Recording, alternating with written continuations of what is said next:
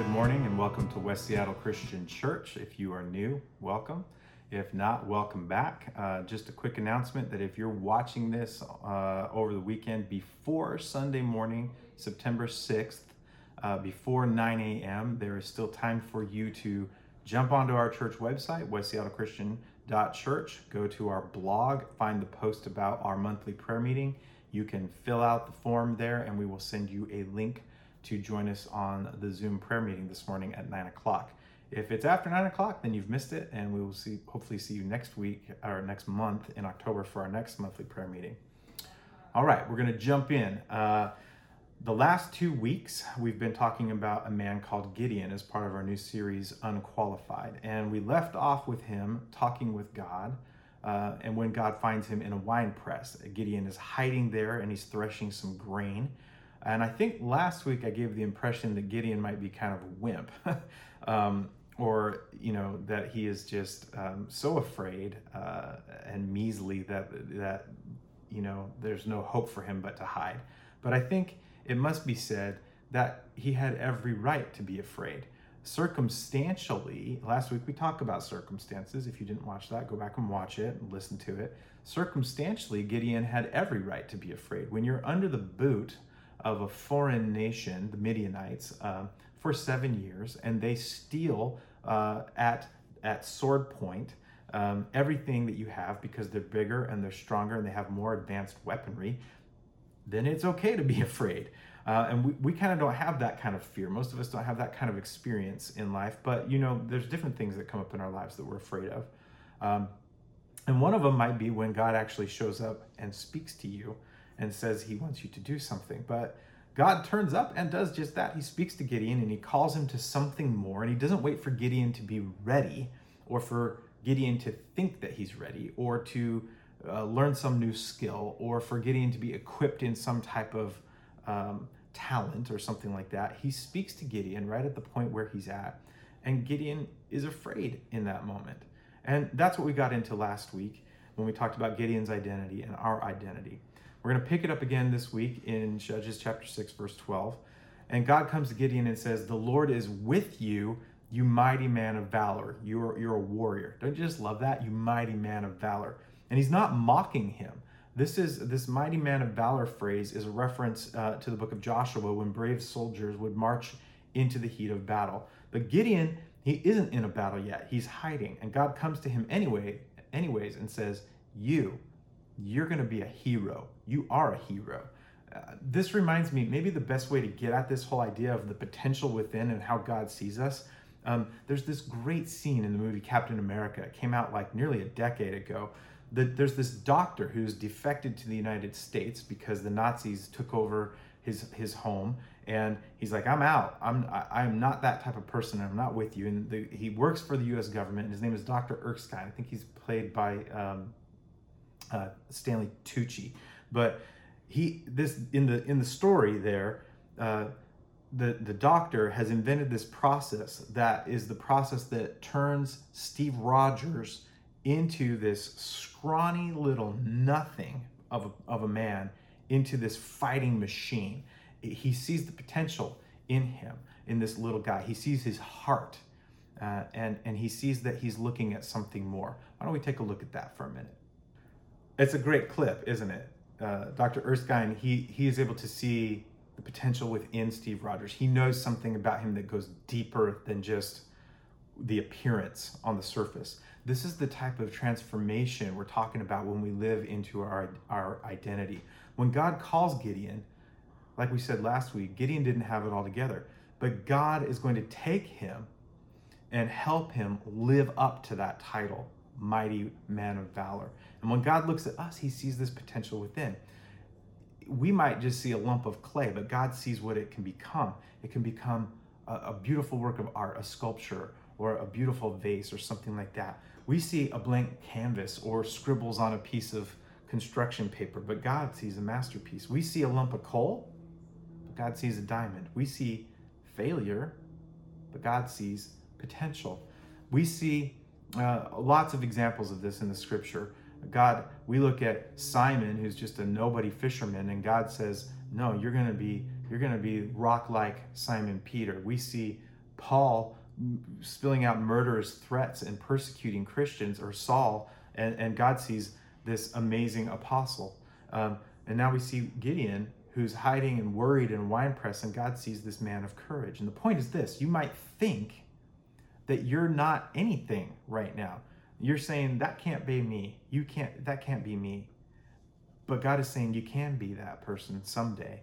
And, and it starts right now with believing what I say about you. So God turned a timid worrier into a warrior. The question this week is how did he do that? How did he do that? Wouldn't it just be great? We just watched this clip from a superhero movie. Wouldn't it be great if God just came down and gave Gideon and all of us some type of superpower? Wouldn't it be great? I mean, have you ever wondered that since, you know, back since junior high? Have you ever wondered about it again? You know, like Steve Rogers?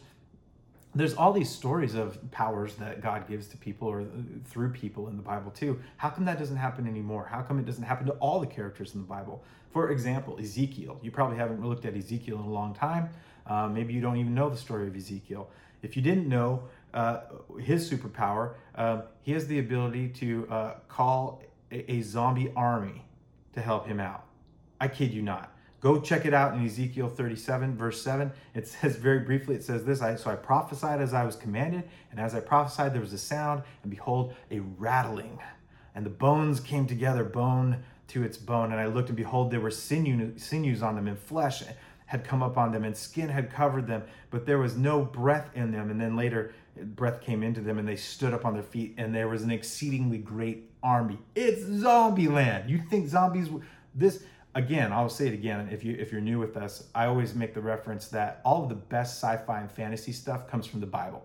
Every time, zombies right in the Bible, right? Better yet, it's not Zombieland. Better yet, it's more like Aragorn uh, when he summons this undead army at the end of uh, Tolkien's Return of the King. I don't know if anyone remember that. It looked like this. Yeah.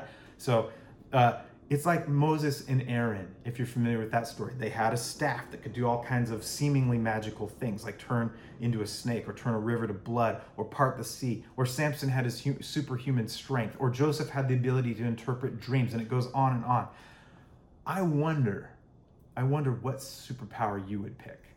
What would you pick if you could?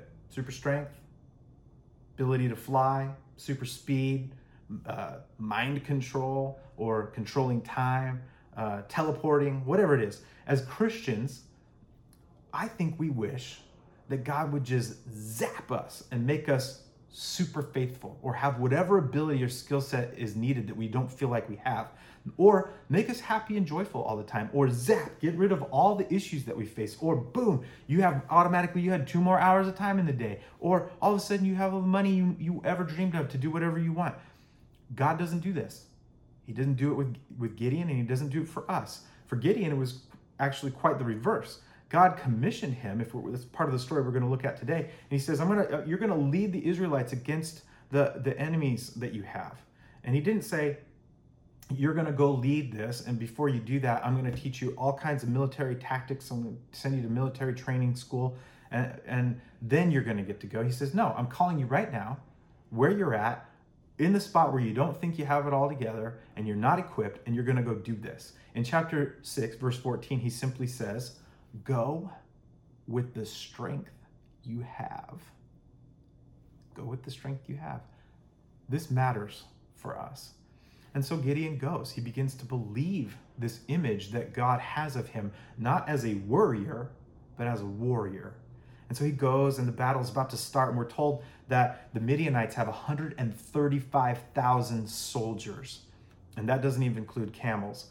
Uh, side note, that is the uh, the advanced weaponry that we're talking about. The Midianites were the first culture that domesticated and trained camels for their use uh, way back in the day, and this gave them a, an advanced weapon. It gave it made them a, kind of like a superpower that, that gave them a massive uh, military advantage. So imagine you are used to fighting sword to sword and hand to hand combat in, in all of your battles, and all of a sudden, this the whole group of this army comes around the next hill, marching out of a valley, and you're on foot running towards them, and all of a sudden, you know, thousands of guys on camels with swords come come towards you. I don't know if you've ever seen a camel, but they're huge. They are huge. There's this funny description, by the way, I've heard of uh, about camels before. Basically, a camel is a horse designed by a committee.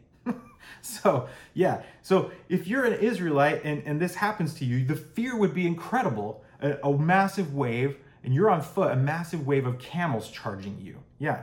So, Gideon in the story, he goes out to recruit some troops. He gets about 35,000 soldiers, right? So, 35,000 soldiers uh, versus 135,000 soldiers. So they are gr- they are they are greatly outnumbered. But at least he's got some guys, right? And God comes to him in Judges chapter 7 verses 2 through 4 and he says this, "You have too many men." Wait, what? You, yeah, you have too many men. I cannot deliver Midian into the hands in into their hands or Israel Israel would boast against me, says God. I my own strength has saved me is what they would say. Now announce to the army, announce to your army, Gideon, anyone who trembles with fear may turn back and leave Mount, Mount Gilead. So 22,000 men left while 10,000 remain. So now it's 135,000 against 10,000. If you're Gideon, what are you thinking right about now? All right, it's over. Like, we are in big trouble. It's done. We're dead. We're dead. So, uh, and I think I misspoke. I think it's about 132,000 Midianites. Anyway, Gideon had 35,000. God says, uh, if you're a bit afraid of the army, then you can go you can go home now. All right. So now he's down to 10,000. You might think they're wimps, but they're actually just using their brains, right? Because what are the chances that they're going to win? What are the chances? Not only is it 132,000 uh, uh, force strong against us, but they've got camels. All right. They've got camels. It's basically like they have tanks. All right. And and so they're like, yeah, I'm out. Like if you're giving me the option, I'm out. I don't I don't want to do that, right? So here this has happened several other times in scripture. There's an example of King Jehoshaphat in Second Chronicles 20 where they're facing a similar situation, a big army, and he cries out to God. He has this prayer. He says, "Oh, he says, our God, will you not execute judgment on them, our enemies? For we are powerless. We are powerless against this great horde that is coming against us. We don't know what to do. We don't know what to do, but our eyes are on you. Our eyes are on you. He's literally saying, God, God, you're the only one that can help us. You're the only one that can help us. Maybe you feel like that. Maybe you feel like all the odds are stacked uh, against you. You don't have anything to help you except for God. This is a hard place, but it's also a good place to be because God specializes in taking situations like this and turning them around. All right, back to our story. Then God comes to Gideon again and he says, Well, now you're down to 10,000 men. Gideon's like, Great, now what's the plan? And God's like, You got too many men. There's still too many left. And he gives him a test to see who stays in the army and who will leave. It's in Judges uh, chapter 7, verses 4 through 7. And I'll, I'll let you read that yourself. But basically, he, he whittles it down he whittles it down to 300 men. He, you got 300 men against 132,000 men with camels, with a, with a battalion of guys on camels, right? He is down, if you're doing the math, he is down now to less than 1% of the original army that he had. And then God finally gives him a battle plan for these 300 men, and he's, he divides them into three groups of 100. He says they're all going to carry fiery torches with a clay pot on it to hide the fire. And you're going to carry that in one hand, and you're going to carry a trumpet in the other hand. And I, want you to get to the edge of the army, the, the enemy's camp, and I want you to take the pot, break the shards off, off the, the clay pot so you have the fire, blow your horns and say, a sword for the Lord and for Gideon, and you're gonna wipe them out. And Gideon's all like, okay, we're all gonna die. We're all gonna die. And God's like, no, trust me. And so Gideon takes the less than 1% with him, the ones who were willing to give up everything, the ones that were willing to give up their very lives. And they execute this plan, and panic sets into the Midianite camp. And what happens is they start killing each other because they're panicked.